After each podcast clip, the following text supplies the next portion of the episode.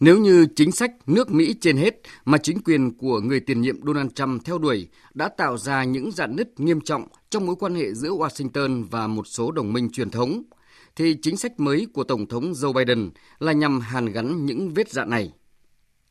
Trong phát biểu của mình, ông Biden đã hết sức đề cao tầm quan trọng của các liên minh truyền thống, coi các mối quan hệ đồng minh là một trong những tài sản lớn nhất của nước Mỹ. Dư luận tin rằng đây không chỉ là những lời mang tính xoa dịu, mà thực sự Tổng thống Joe Biden đang tìm kiếm cái bắt tay trở lại chặt chẽ hơn, tin cậy hơn với các đồng minh thân cận. Bằng chứng là trong vòng hơn 2 tuần nắm quyền, ông Joe Biden đã có cuộc trò chuyện với các nhà lãnh đạo của các quốc gia như Canada, Mexico, Anh, Đức và Pháp để củng cố các mối quan hệ mà theo ông đã suy yếu và bị bỏ lửng thời gian vừa qua. Bên cạnh đó, chính quyền Joe Biden còn tích cực cải thiện quan hệ với đồng minh trong Tổ chức Hiệp ước Bắc Đại Tây Dương NATO. Cụ thể là tân Tổng thống Mỹ Joe Biden đã ra lệnh ngừng điều chuyển lực lượng đồn trú ở Đức, đảo ngược quyết định của chính quyền tiền nhiệm yêu cầu rút gần 12.000 lính Mỹ khỏi Đức nhằm trừng phạt việc Đức không hoàn thành nghĩa vụ đóng góp cho NATO. Một điều nữa có thể thấy rõ chính quyền của Tổng thống Joe Biden đã hướng đến cách tiếp cận đa phương trong việc giải quyết các vấn đề toàn cầu. Ông Joe Biden đã nhấn mạnh tới các thách thức toàn cầu đang gia tăng nghiêm trọng thời gian gần đây, từ đại dịch lan tràn cho đến khủng hoảng biến đổi khí hậu hay tình trạng phổ biến vũ khí hạt nhân. Ông Biden cho rằng tất cả những vấn đề này sẽ chỉ được giải quyết thông qua sự hợp tác của các quốc gia, chứ nước Mỹ không thể đơn phương hành động.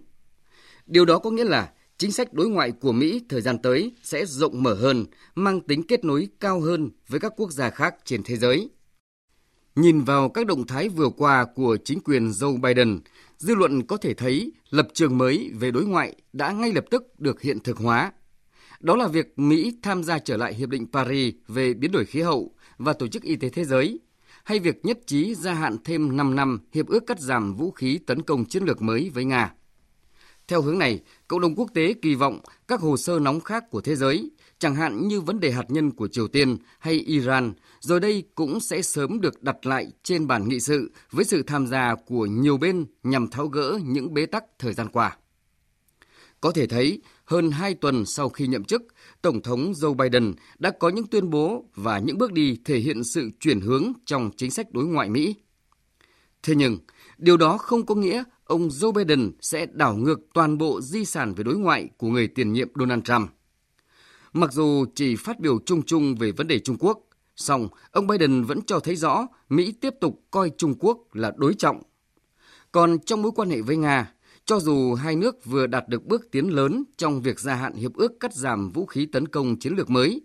điều tưởng chừng đã tắt hy vọng trong nhiệm kỳ của ông Donald Trump. Song quan hệ Nga-Mỹ chưa hẳn đã vì thế mà trở nên hòa dịu. Tổng thống Joe Biden vẫn xoáy vào việc Nga bắt giữ nhà hoạt động đối lập Navalny hay cáo buộc Nga can thiệp bầu cử như là ví dụ cho thấy những hố sâu ngăn cách trong quan hệ Nga-Mỹ. Củng cố quan hệ đồng minh, duy trì thế đối trọng với các đối thủ, tăng cường tham gia vào các hiệp ước và thể chế quốc tế là những nét nổi bật trong thông điệp về đối ngoại của Tổng thống Joe Biden. Đó là cách ông Joe Biden đưa nước Mỹ trở lại và nền ngoại giao Mỹ trở lại. Hay nói cách khác, Mỹ tái xuất sân chơi toàn cầu và khẳng định vai trò cầm trịch của mình trên trường quốc tế.